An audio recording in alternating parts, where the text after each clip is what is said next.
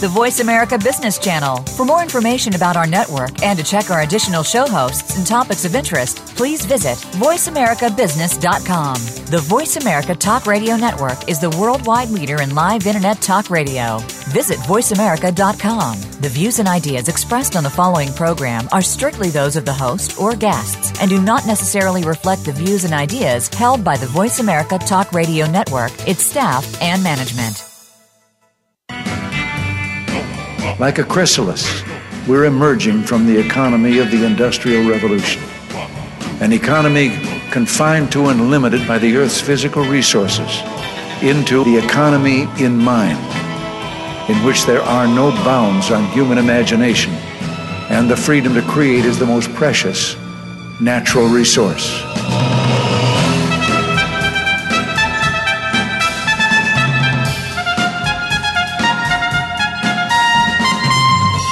Welcome to the Soul of Enterprise Business and the Knowledge Economy, sponsored by Sage, energizing business builders around the world through the imagination of our people and the power of technology. I'm Ron Baker, along with my good friend, VeraSage Institute colleague and co host, Ed Kless. And on today's show, folks, we're doing In What Year Were You Born? Generational Astrology. Hey, Ed, welcome. Hey, Ron. Good to uh, hear you again. We're, yeah. Although we must, we're probably pretty sick of each other. We've been hanging out the last three days at Sage Summits, though. But uh, what, no, always hours? good to see you. Always good to see you. Yeah, it's been 12 hours since we had had some uh, dinner at TI, TGI Fridays. A little shout out to them. well, that's excellent. Yeah, the Sage Summit was uh, was fantastic. We were in Atlanta all week. Oh man, uh, just just a great event. Our events team, as always, just does a spectacular job with that event. And uh, you know, one of the things I, I think that just just sets this this event apart. I mean, aside from the fact that it is dedicated to entrepreneurs, or as we call them at Sage, business builders, and it's really one of the largest conferences of entrepreneurs that you're going to find in the world.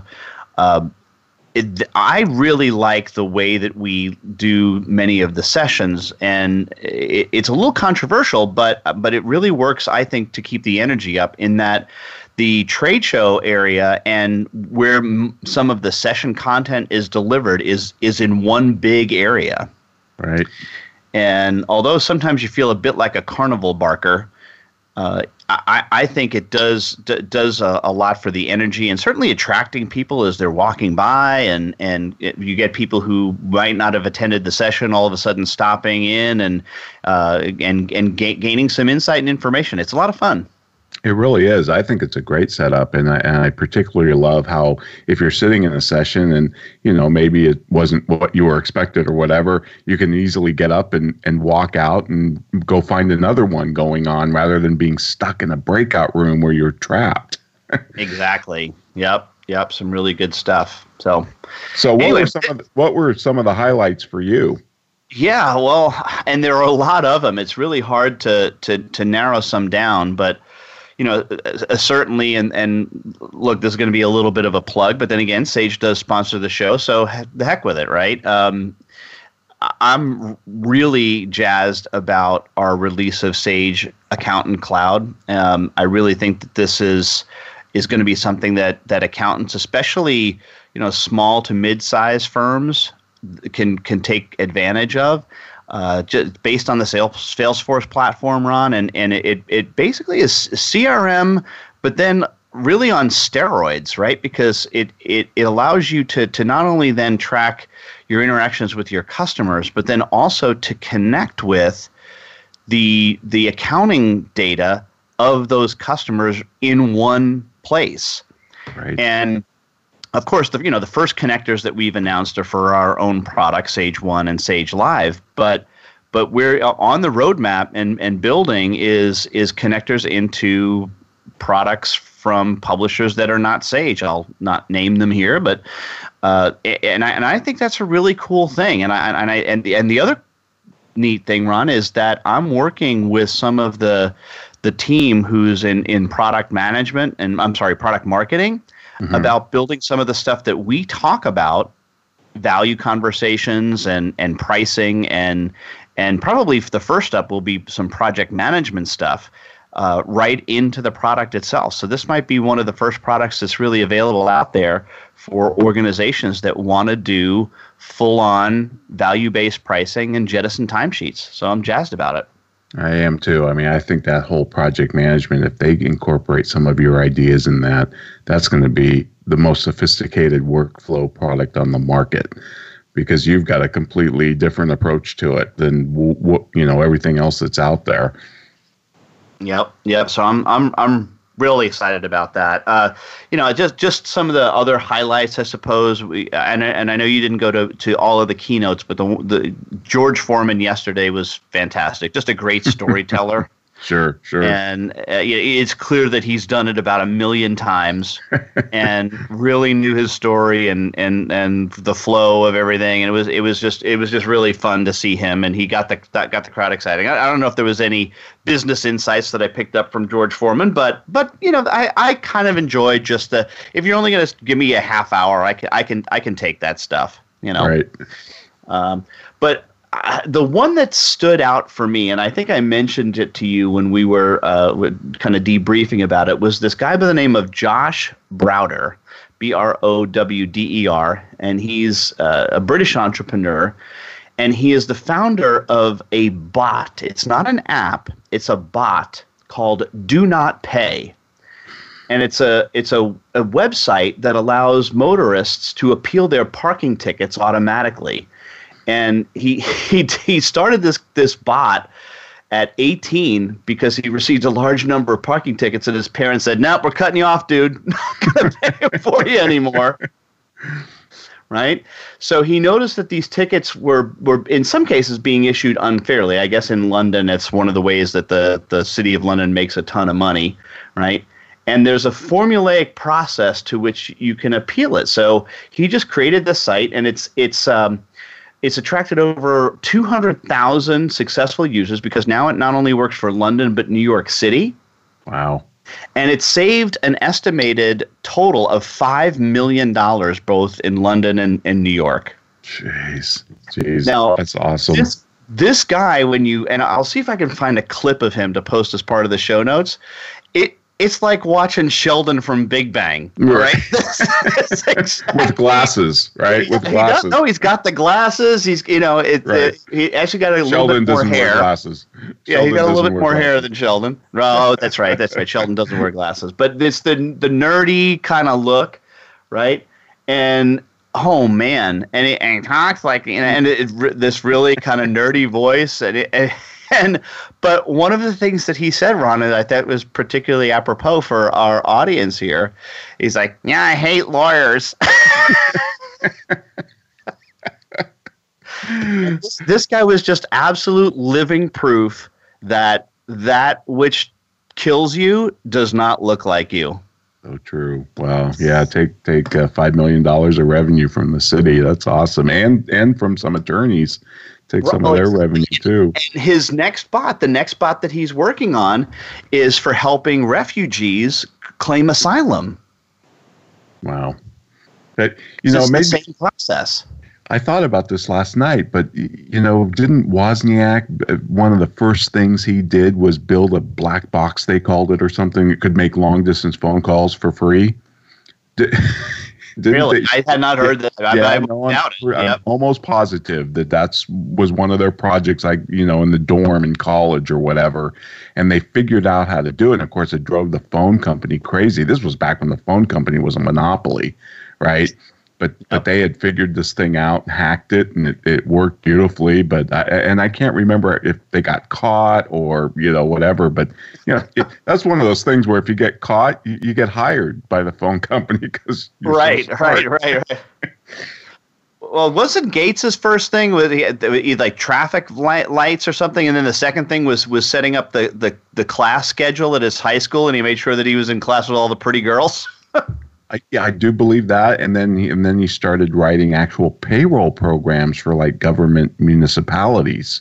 Mm. And and in fact, it's one of those when he asked his father, "Hey, Dad, how should I charge for this?" And his mm. dad, being an attorney, you know, started asking about, "Well, how long did it take you?" And he says, "Well, why would I want to do that?" And he said, so he ended up charging by the check that the program processed the payroll. You know, counted the number of checks, Yeah. which is a lot smarter than the time. But Yeah, good good on him for not listening to his dad on that one for sure. well, what what uh, any moments of, of summit uh, stand out for you, Ron? yeah, I mean, I, I I thoroughly enjoyed the panel that we did with um, Gail Perry and um, who was it, Danielle. Danielle Lee. Right. Uh huh. Danielle Lee, yep, uh, on the uh, basically business model changing in your professional firm. I thought that was a real interesting panel. The crowd seemed to to really enjoy it, and I of course loved the show that we recorded.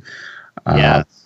where we talked about innovation and accounting is it's it's not an oxymoron and we Yeah. had tom hood jody padar gail perry and uh, gary boomer uh, and Yes. you and i uh, got to interview those four and uh, we're going to end up doing something with that aren't we Yeah, I think we it might turn into two shows, Ron. Two future shows. The first one will be next week, so there's just a quick preview of uh, what's coming up in 168 hours right now. But um, so I think we're we're we're we're fine with that, and then might be a second show in about a month or so. So we're we're pretty pleased. I've got to do the editing on that next week, so we'll let you know for sure.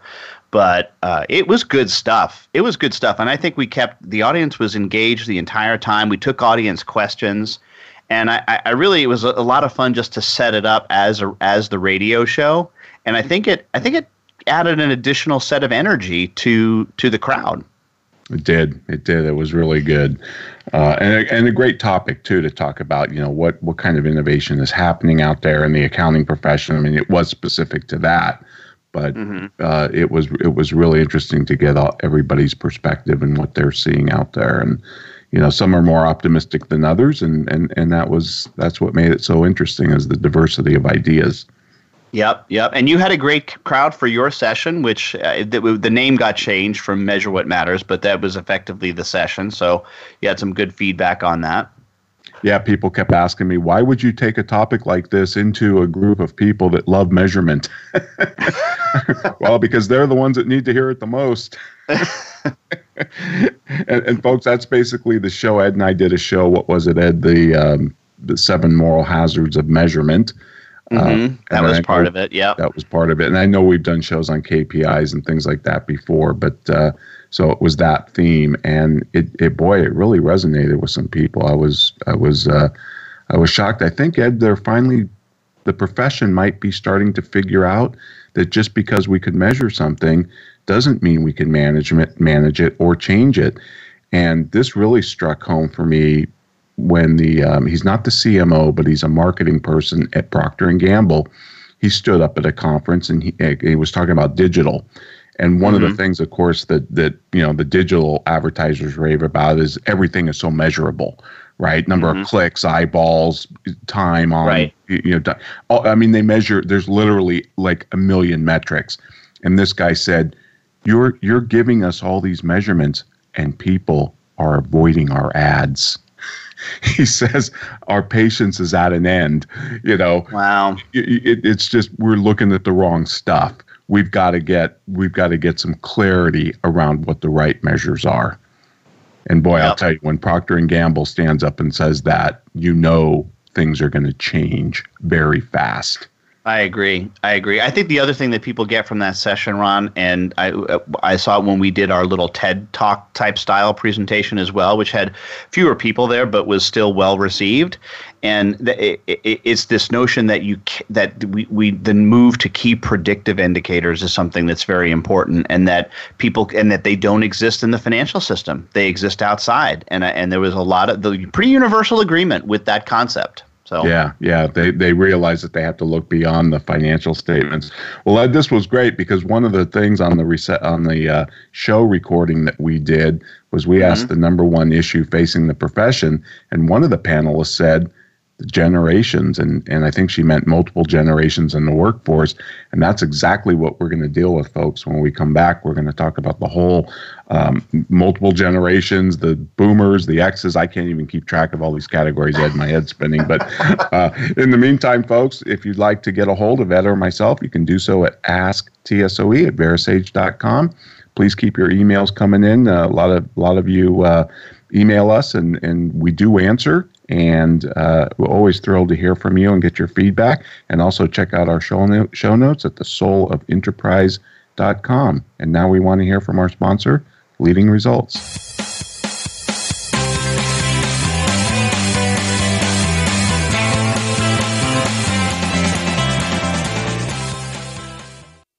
Become our friend on Facebook. Post your thoughts about our shows and network on our timeline. Visit facebook.com forward slash voice America.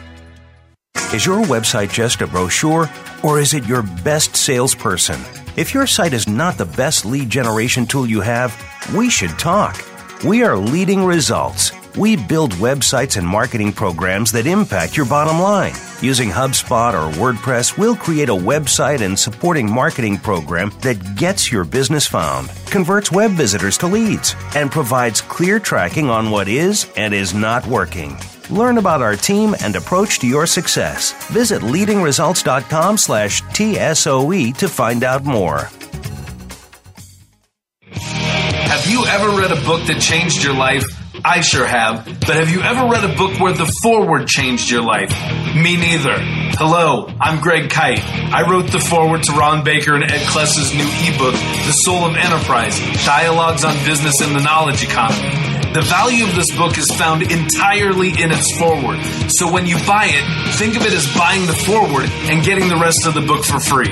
Available now for download exclusively on Amazon.com. We're always talking business.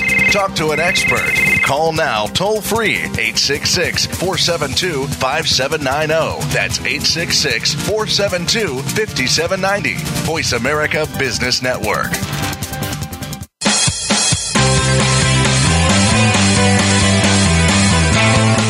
You are tuned into The Soul of Enterprise with Ron Baker and Ed Kless. To find out more about our show, visit us on the web at thesoulofenterprise.com. You can also chat with us on Twitter using hashtag AskTSOE. Now, back to The Soul of Enterprise. We are talking generations at work. And Ron, first of all, let's kind of cut through what some of these generations are. I mean, I, and I, you, and you're right because it's very confusing. A lot of the a lot of the times there there's there's I, I think who who is that again? What does this mean? It, there's overlap, Ed, and there's different uh, the different years. And and just let me ask you this: Let's just start with a generation. Isn't a generation between 20 and 25 years, or I am I missing so, something? right? 'Cause I would some of these Yep. Some of these classifications are 14 years. It's like, Yeah. okay, unless we have a lot of babies out there or teens having kids, that's not a generation. I agree. I agree, and and th- th- I guess there's some I don't know. We we call it uh, uh, agreement on some of this. So here here's the ones that I have. All right, and you tell me if like this is the ones that make sense to you. There's what are called the traditionalists. Now, I think most of these people are, are pretty much out. This is like the, the folks that are that are, are your and my parents' age. Sure, 25, 1925 to 1945, roughly, give or take. Roughly, right? 1945. They're yeah, talking, yeah, end of World War II, or they were born before the end of World War II, Right. right? And there's very few of those those folks who are still actively in the workforce. There, I'm certainly there. There are there are some, and some that are doing some some great stuff. So I'm not not going to dispute that. Um, the boomers, and this is another one that I think is pretty clear as well, because this is this has been around for a long, long time, and that is the generation that's 1946, uh, born in 1946 through 1964. Correct. Yeah. Correct. Yep. Now this is where it gets less clear, right? Very much so. a little, little bit more, more murky. That we have what's called Gen X, which obviously it has that has to begin 1965. Now I'm, I, I'm technically in this, and you're, t- are you technically in Boomer, Ron? I mean, boomer. you are technically the end of the Boomer. I'm the beginning of Gen X. boomer, okay. yep. And then where this goes to is a little bit disputed. I've seen it as late as 1980. I've seen it as early as, like, say, 1976, which, to your point, that's only 11 years. Yeah, that's not a generation. I- Right. I- okay. So you've you've got to push it until at least I would say at least 1990 at least. Absolutely. Absolutely. But they they don't. So they they bring that back and that so, so let, but let's call 19 I'm sorry uh, not 1990 1980 because then it's at least 15 years. At least 15. right? Then they have this thing as the millennial, and I think the way that they t- they want to confirm this millennial stuff is that the millennials came of age during the turning of the millennia, mm-hmm, right? Mm-hmm. That's so came so this is well 1977 and 97 and then this this new one which is born after generation 2020 which I suppose will be become 20 or so in the year 2020. So they've already got a, a name specked out for the next one. The the millennials were used to be Gen Y, right? Correct. I mean, 1980 to 2001 and now we're at Gen Z which is like 2001 and up or something and I've seen that as early as 1995 too. So mm-hmm.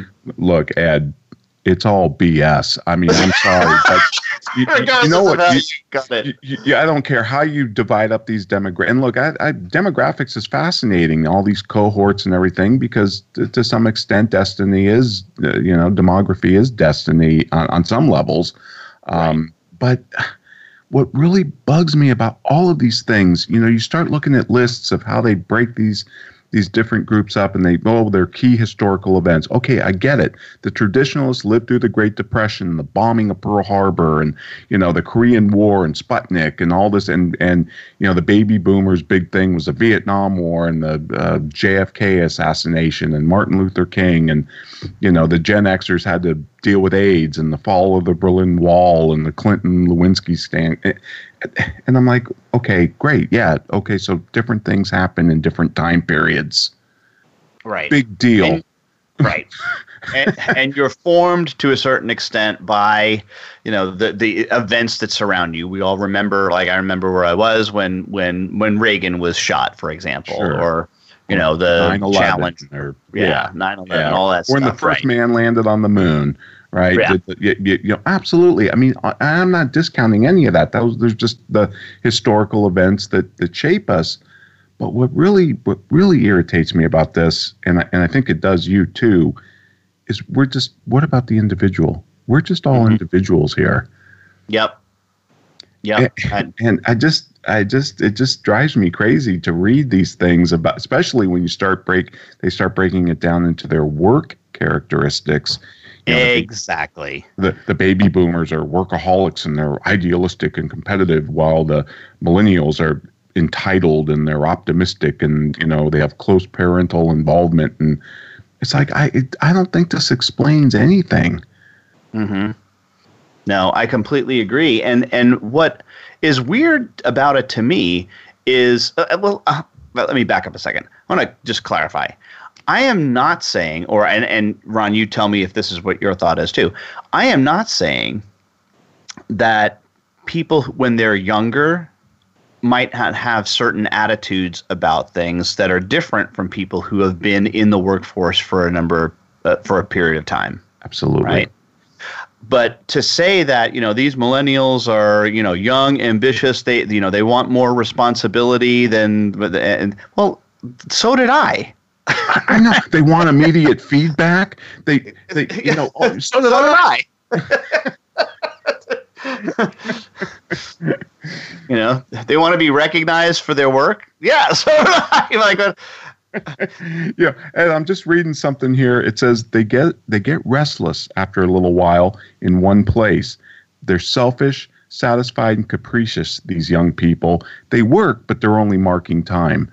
Now, you know, it, you could think, well, that was said by somebody today. I mean, I've heard partners and firms say things almost very similar to this. This was written in 1907. Yeah. I mean, you, you know, if, if you're going to talk about generations and, and these business people, and especially the consultants that focus on this, they drive me nuts the most. It's mm-hmm. like read literature. But how could you, you know, literature has been talking about this forever the conflict mm-hmm. between the generations. This isn't this isn't new and it's not it's not explanatory. All right, ready, Ron? I'll see your I'll see your 1908 quote. All right, great. and I'll raise you to this one. The young people disrespect their elders and ignore the law. That would be Plato. Yeah. Bingo. All right. Bingo. Yep. you know, uh, okay, yes, they seem more privileged than their their peer than than their elders. Yes, got it. No no question about it. I, it it's it, it, that is completely nonsensical to me to to and and th- with all due respect to a lot of people who I talk to on a regular basis and do they do presentations on this stuff and people pull it up and lap at it and it's like oh yes this now i get it now i know what i need to do when i go back to my office to change my comp plan. Yeah. Really? Or to communicate to a millennial or you know a baby boomer or whatever. It's like how about treating them like a human being? You know? And and then i go and i look at if you go look at aristotle's list of human emotions right? You got things like anger and love and fear and confidence and shame. I mean and there's more that's more explanatory and aristotle wrote that right yeah you know and that hasn't changed it, it, this re- all reminds me of what Lapin says, you know, at the start of his show. The more the world changes, the more we have to rely on those things that never change. Mm-hmm. And it's like, you know, if you look at the seven deadly sins and, and the virtues and the vices and all of that, I mean, that, that's got far more explanatory power. We're humans, we're subject to all of this stuff. It doesn't matter what year you were born. Right. I, yeah. I, the other thing um, I think that's really interesting about all this is I think what a far more powerful, it, like they say that the boomers, you know they're not as loyal. Um, they they want uh, they want to rise faster. You know they they think they should start at the top, not have to do the grunt work and all that. I think that's more a function of just wealth. It's what economist Brink Lindsey calls the age of abundance, right? Mm-hmm. Just the fact that wealth provides these younger people more options. I mean, we talk about this constantly. It's one of the themes of this show is that we're getting wealthier. Mm-hmm. and you know, wealth gives you, you know, screw you money. Yeah. Well, but, but, yes, but I don't know if it, if that's even a factor in all of this. Well, I, I guess to some extent it is, but for for for millennia before 1800 when you know we traced back the great enrichment as Deirdre McCloskey calls it, it there was not a lot of additional wealth creation right mm-hmm. and i bet evidence Plato that there were plenty of people who thought that the next generation was saying that it was more privileged than the previous and expected more and all of this stuff. Oh, oh I told yes, I yeah. sorry, I meant I meant specifically in the workforce, like oh, in like the for, workforce. Okay, yeah. Like for instance, when Sarbanes came out, some of these young kids, you know, they'd get assigned to this terrible project of going out and footing spreadsheets or whatever. I mean, it was ditch digging work for knowledge workers.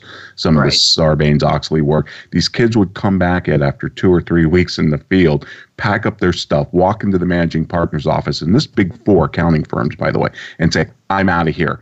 This isn't why I went to five years of college. Now, I wouldn't have dreamt of doing that okay because mm-hmm. my attitude was well this is the grunt work i have to do you know i got to pay my got to pay the price right i see what you're but, saying okay but, yeah but these kids have more options Mm-hmm. they know they're in greater demand. They know they the value that they create is, in other words, they know they're knowledge workers, and they know the organizations need them more than they need the organization because they own the means of production in their head.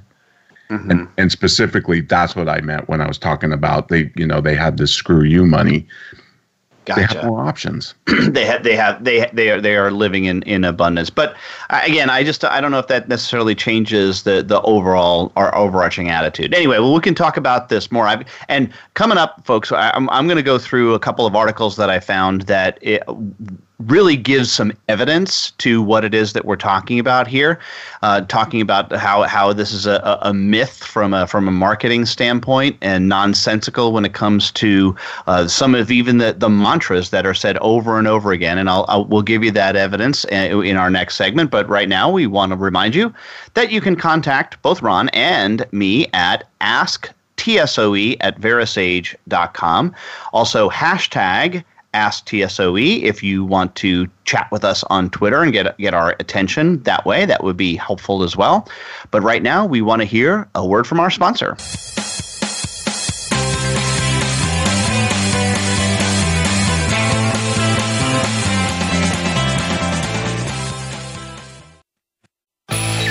The future of online TV is here View exclusive content from your favorite talk radio hosts and new programs that you can't see anywhere else. Visit VoiceAmerica.tv today. Have you ever read a book that changed your life? I sure have. But have you ever read a book where the foreword changed your life? Me neither. Hello, I'm Greg Kyte. I wrote the foreword to Ron Baker and Ed Kless's new ebook, The Soul of Enterprise Dialogues on Business and the Knowledge Economy. The value of this book is found entirely in its foreword. So when you buy it, think of it as buying the foreword and getting the rest of the book for free. Available now for download exclusively on Amazon.com. The Voice America Live Events channel is here now to showcase your corporate, individual, or organization's live event. Visit voiceamerica.com forward slash live events to see all of our past live events and find out more. Whether it's a multi day conference, special speaker, or single day event, we've got everything to make your event a success. We can do a few hours or a few days. For more information about taking your event to the next level, call Jeff Spinard at 480 294 6417 or email info at voiceamerica.com. Again, that's Jeff Spinard at 480 294 6417 or send us an email to info at voiceamerica.com. Voice America is where you are and where you want to be. Join us around the globe as we broadcast live from some of the most interesting events available. Don't forget to view all our live events, including on demand access to past events that you may have missed by visiting voiceamerica.com forward slash live events. The business community's first choice in Internet Talk Radio. Voice America Business Network.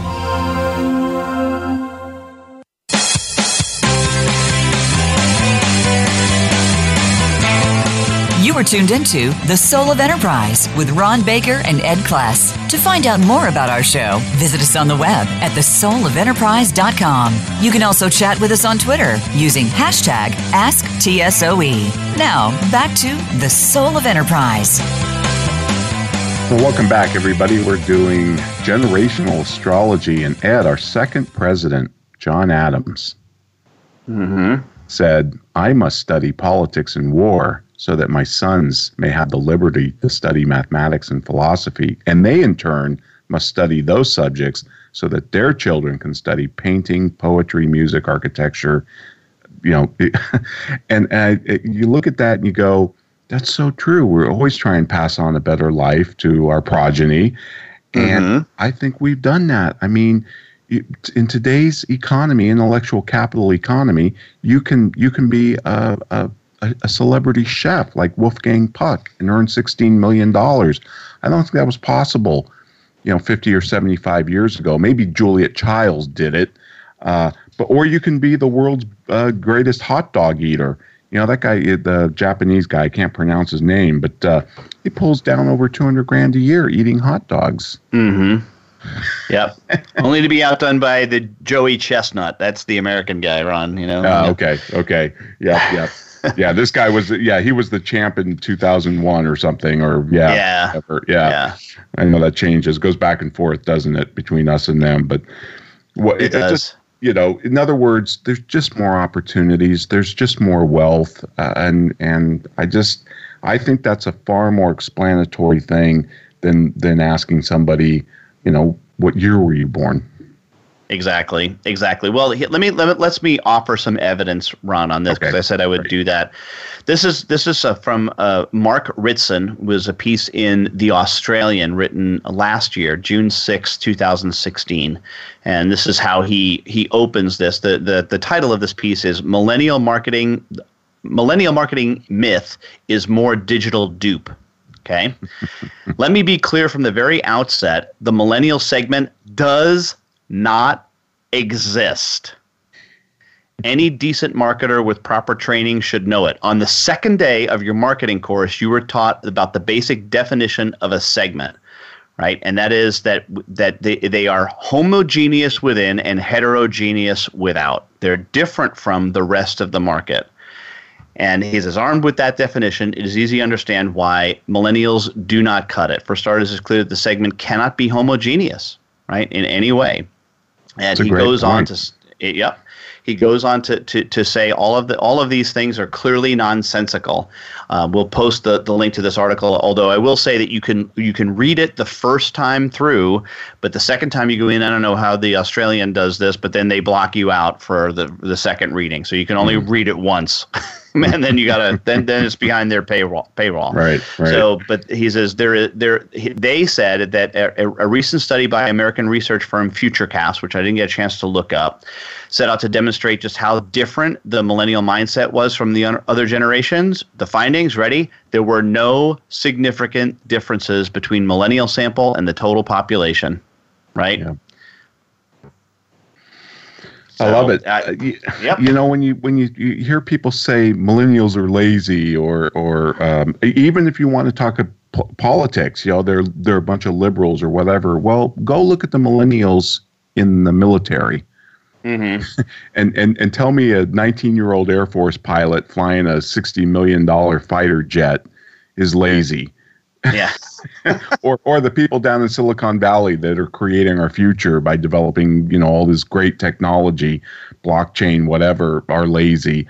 Um, and yeah, there's you can find liberal millennials. I can show you a bunch of conservatives too, and you can show me a bunch of libertarian millennials. Mm-hmm. It just it doesn't make any sense to put these people in the same pot. They're human beings. Yeah. What what I think is is interesting is that many of the the research that I found, including the previous one, but this next one that I'm about to cite, they the many of the researchers were all went into it thinking that they were going to find conclusive evidence of this, and in many cases found the reverse. Yeah. Right uh, which uh, kudos to those as those people as researchers because usually what I've seen a lot of researchers do is they you know they cull out the data that only supports their thesis and then right. we, confirmation print, bias. Yeah. Right. Prints that you know it's like okay um, but so I'm just going to run run through these are the the, the, the from, this is from an article uh, th- th- and I love the na- the title of this article we need le- less generational nonsense and more leadership. Right? Mm-hmm and this is from a, a thing called uh, the Clemmer Group, C L E M M E R G R O U P. And yes, we'll put this all in the show notes, but this was uh, uh the, the Jennifer Deal is a senior research, uh, scientist at the Center for Creative Leadership and author of The Reti- Retiring Generation Gap. This is a study of 12 years over the so called generation gap, right? Empirical evidence, 13,000 online surveys. And here's what she found and uh, the the five millennial myths. One, myth number one: millennials don't want to be told what to do. Mm-hmm. The reality, according to the research, they're actually more deferential to authority than baby boomers or Gen Xers. Mm-hmm. okay. Myth number two: millennials lack organizational loyalty. The reality, they have the same commitment as previous generations and they do although they all young people always change jobs more often. That's how it's always been. And they and people in lower lower levels of organization always have less commitment to yep. their organization by definition. Yep. Right? So this is just again this is the evidence of what we were talking about before is that this has nothing to do with th- them being a different generation. It, but it does where there is a factor of people that they're young Yep. Right. And in different stages of the career. Myth number three millennials aren't interested in their work. Uh, they are actually interested. The reality is that they are intrinsically motivated as other generations, but they are turned off by boring work and they want more meaningful work, which. Surprise. No yeah. Surprise. I was surprise. turned off by it too. right. When you were told to add the phone book to practice your 10 key skills, you didn't like that, huh? right? Myth number four millennials are motivated by perks and high pay, right? This is data from over 5,000 people aged 22 to 82 found no generational differences on this issue. Z- none, zero. right? And then finally, the last myth millennials want more work life balance. There's another one. We need to do a show on oh, that one. Work life balance, right? This one, they said there's a there is a slight bit of truth to this, but again, it is more related to stages of life and when you have your family. And because because we've been putting off having kids to later and later, right? the work this work life balance piece has has been pushed pushed down a little bit to late. it used to be in the happened in the in the say that the the um, mid mid to mid to late 20s and now it's happening in the late 20s to early 30s right right so wow i like that ed i like those myths um, let me add one to that that i've okay, read sure. something a lot about recently with respect to this and i'm sure you've heard this millennials don't want to own anything yeah they Mhm. they like Uber and they like Airbnb. Forbes tore this apart and said this is nonsense. Millennials want cars, they want houses. Problem, they don't have any money. Job markets hasn't been great. Uh, they're in college debt, right? I mean, as Uh-huh. soon as they start banking, um, they're probably going to be just as acquisitive as anybody else and it was just it's just one more thing just how can you take say about a whole generation oh they don't want to own a car i mean yeah i understand they have the option of uber but i, I just I, I i don't there's no evidence for any of this Mm-hmm. No, totally agree. And let me just summarize. I, I just want to g- give uh, Jennifer Jennifer Deal her due because I think she she writes eloquently on this, and this is the her her her basically executive summary. Ready? You're, you're gonna like you because you're gonna like this, right? Focus on making sure they are fairly compensated, have interesting work to do, and have the opportunity to learn, develop, and advance. In other words, create an organizational culture that will st- support all employees, regardless of when they were born. That's called leadership, and there aren't any shortcuts or secrets. it's called humanity now Yep. w- one thing that is interesting and and again i think this goes back to definitions and and and how long your generation cohort cohorts are but uh, if it, you know there's no doubt that we might have more generations in the workforce although if you've got a 15 year generation i'm not sure that's true but it is true to the extent that we're living longer right? And people are working Yes, longer. Yes. average life expectancy now is you know right is is 50 years of work or or maybe even more where the average organization may be around for only 30 years you know and that's for large organizations smaller organizations be even less so yeah you would expect in these types of environments people would have more jobs and like you said they're going to they're going to bounce around more when they're younger till they find their niche or whatever um, but i'm not even sure um, what to make of that. You know, the fact that okay, yeah, you might have multiple careers uh, in today's world. You know, you might you might do two or three different things. You know, you might start out as a lawyer and then pivot to something else. I mean, we we see that all the time. Um, that doesn't that doesn't. I still don't think that's explanatory that much. Yeah. Yeah. You may end up start out as an accountant and end up a talk show radio host. You know. Yeah. or or a professor or whatever. So yeah, I wow, yeah. Well, Yeah. It's glad, I- I'm glad to know that uh, we're not in the we're we're not the only ones that believe all this is hokum. No, no, we're we're we're definitely not alone in our thinking on this, which eh, which is good.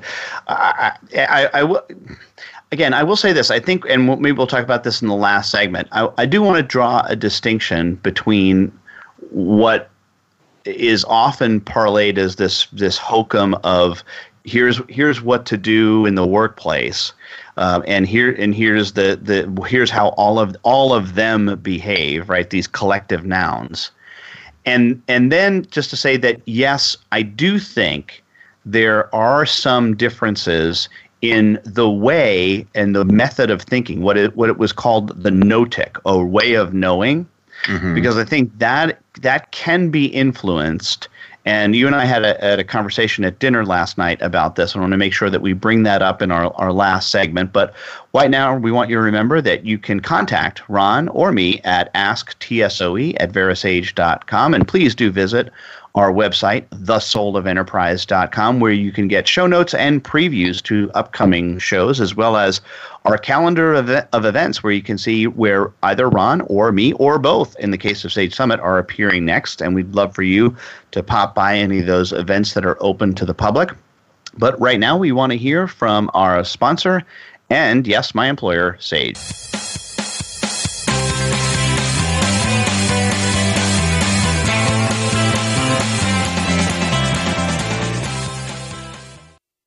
Follow us on Twitter at VoiceAmericaTRN. Get the lowdown on guests, new shows, and your favorites. That's VoiceAmericaTRN. Wherever your business is headed, Sage has the cloud solution you need to enable mobile accounting and simplify financial management. Discover how moving your financial data and accounting processes to the cloud can transform your business. Cloud accounting software from Sage can help you make better decisions, drive faster responses, and gain greater control. That's cloud accounting for the journey. For more information, visit sage.com forward slash US forward slash SOE. Have you ever read a book that changed your life? I sure have. But have you ever read a book where the foreword changed your life? Me neither. Hello, I'm Greg Kyte. I wrote the foreword to Ron Baker and Ed Kless's new ebook, The Soul of Enterprise Dialogues on Business and the Knowledge Economy. The value of this book is found entirely in its foreword. So when you buy it, think of it as buying the foreword and getting the rest of the book for free. Available now for download exclusively on Amazon.com. We're always talking business. Talk to an expert. Call now, toll free, 866 472 5790. That's 866 472 5790. Voice America Business Network.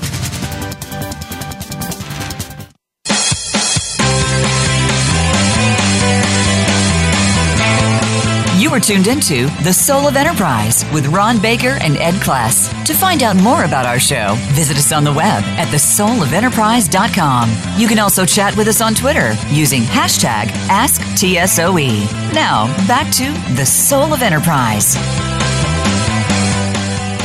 We're talking about the hokum that is generations at work, and I think that Ron, we've we've dispelled some of this by by printing uh, by showing some some pretty interesting studies and facts. But there is one aspect of this that I think does make sense, and that is I I think that there is something to brain function and age. And I also think there's something to the fact that what you have access to as you grow up uh, it does influence the way you think about certain things. The Greeks called this the gnotic, G N O T I C, or way of knowing. Mm-hmm. How how is it that your your your your brain understands and knows things? And let me give you an example of this. When when you and I were growing up, Ron, the How the Grinch Stole Christmas was only on once a year, eight o'clock on the second Tuesday in December.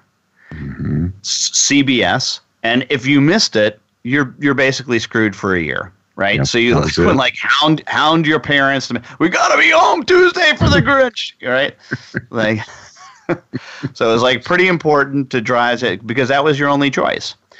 My um, oldest daughter, Kaylin, I will uh, turn, I believe, 27 this year, and when she was growing up, she had the the the, the VCR, the, the the video cassette of How the Grinch Stole Christmas, right? So you know it was great. It's like, hey, wanna, it's Fourth of July. Let's watch How the Grinch Stole Christmas. That's fine, honey. Yes, put the the tape in. But there was a thing with videotapes. I don't know. You we remember, folks. You had to rewind them right? There was the mm-hmm. rewind. There was even a separate rewinder that you like take it. Yeah, I don't know why yeah. we took the tape out of the cassette, out of the, the machine, and put it in the rewinder. There was I, I something that the rewinding was bad for the machine. I don't know. But and anyway, penalties if you didn't if you brought it back. Oh, yeah, be kind, rewind. rewind it. Yeah. yeah. yeah. So all right, so you re we you, you you rewind it, and there's a delay. There's clearly a delay, right? Well, now my son Sean well, when he watched The Grinch Stole Christmas, not only did it was it was it uh, on any time, but there wasn't even the 45 second delay if he wanted to watch it again. right? So like, you know, the, the delay went down from a year for us down to 45 seconds for my oldest daughter, down to instantaneous right? And click a button. And so the, uh, understanding the concept of rewind is difficult, right? and I and I think that there's cer- certainly something to the when you're when you come of age and, and how your brain is formed around certain concepts like that. And I think there's sure. some influence into that. I, yeah, no doubt. I mean, if you grew up with this technology, and you know that is why maybe they can multitask, or or they're just more computer literate and more comfortable. I mean, you did a session at Sage that I thought was really interesting. It was a panel discussion, and they were talking about cloud adoption. And one of the panelists said that it it was the older generations that were preventing the firm from making the transition to the cloud because they're more comfortable with desktop or, or for whatever reason. And I, I don't know, Ed, because I see other firms that have older managing partners and they're doing really progressive things. So yeah, I, I just don't absolutely. know if we can generalize like that. Right, and that was the point of the, the you know the article about there is no such thing as a segment because it, that that that that's that's the point, right? Uh, is that that there aren't there are individuals within within the groups that that behave very very differently, and I and I and I think in, in a way it, I guess it's a shorthand in some cases, but but very similar, Ron, to all of the stuff that we when we talk about personality profiles. I think this is just another variation on variation. that. Variation, right? Yep. It's it's a way to label people, and in a lot of ways, it's intellectually lazy. Then to just say, "Oh, well, you're just a millennial." You're a millennial. Yep. Right. Rather than understanding them as an individual and relating to them as a fellow human being. Mm-hmm. Correct. Correct. So, I, I, and I think there's a danger in that. And I think there's a danger in all types of labels. any, and, anything. And, That's why I don't like ENTJ crap. So. Right. and I do think the way of knowing is important, though, for all human interaction in a workplace or just otherwise. You know, Drucker writes a lot about this, but how do people learn? How do they know? I mean, some people are more comfortable with verbal information, others visual, and others are readers. You know, mm-hmm. so um, I remember, you know, working with my partner Justin. If I had an issue that I really wanted, uh, you know, uh, make a decision on, it was best to give him some type of a written, you know, one pager and let him mull over it, mm-hmm. rather than s- sitting there in front of him and orating about it. You know, he he was more of a reader, and that then that's how he would process it. But other people learn different ways and you've got to mm-hmm. figure them out as an individual, not based on what year they were born. right, right, right. And, and and again, that's that that's that's really the danger in all, all this. So, uh, but the, I don't know. I think that there's there, there's there's some things that I think we have to we have to be be even more careful about. Um, I, I, I don't know. I'm, I'm I'm struggling putting putting the the thought, but the, you know the whole notion that um, people can't be innovative when they're older. Like, but who is the who is the uh, was it? Did you talk about this earlier? The the Charles Murray, yeah, and human accomplishment. Yep. Right. Uh, you know that that's kind of a big deal. That's that's kind of a big deal, and I think we can begin to take advantage of that in business. Right. Let's let people who innovate let's make sure that we're putting people who are uh, in a in that age group, uh, not the year they were born per se, not the generation, but the people who are either older or younger in positions where they might be able to help the organization be more innovative. Sure, sure. Yeah, the the vast majority of great you know leaps forward comes from come come from people below forty. At least that was one of the findings from Murray's book, Human Accomplishment and and I also think the other thing is too, there's a lot of research on rookies, you know, kind of putting amateurs in charge because they just uh, they're they're not stuck in those orthodoxies like the experts are. It's, it's not it, and this is not to say we don't need experts, but sometimes you know, giving a rookie or a team of rookies a project, you get more innovation or a better way of doing something, and innovation can come out of that as well. Yeah, and as as well as the, the the the reverse is true. There can be a lot of shutdown by saying that you know you've got to do things this way, right? right? Um, and and and that's that's a big problem as well. So, but again, I don't think it has anything to do with the generations generational stuff. You know, maybe it's because we saw our friend and, and former sponsor Peter Wolf uh, at, at at the Sage Summit, and he's a big Monty Python fan, and it just made me think about you know the Python scene where the four guys are sitting around talking about their childhood. Oh yeah, and and, and yeah. you know they talk. Well, I used to live in a lake. You know, lake. You were lucky. you know. Yeah. and, and it just like under getting- a piece of cardboard on the street or something. well, the final line in that scene, which is hysterical, maybe we need to post that on the show notes. This is just an outrageously funny scene. But the final line is, and you try and tell the young people that today, and they won't believe you. Yeah, so obviously, this conflict between the generations has, has been, you know, constant theme. So in humor too. Yes, clear, clearly. Well, like I said, it goes goes back to at least Plato. At least we were able to to trace it, and I'm I'm sure Plato's dad was thinking that he was a young whippersnapper at one point. What's wrong with you? Well, Ed, I think we did germinate a show out of this, though, because I think you're right. I think we need to do one on work-life balance. Uh, that's a you topic we haven't uh, we haven't uh, addressed yet, and I, I know we have pretty strong opinions on that one too. But what's on store for next week? Well, next week, as we said earlier on, we will have at least the first installment of our live from Sage Summit 2017 show, in which we talked about accounting innovation and how it is not an oxymoron. So, pretty pleased to present that to you. Oh, excellent. Well, I look forward to that, and I'll see you in 167 hours.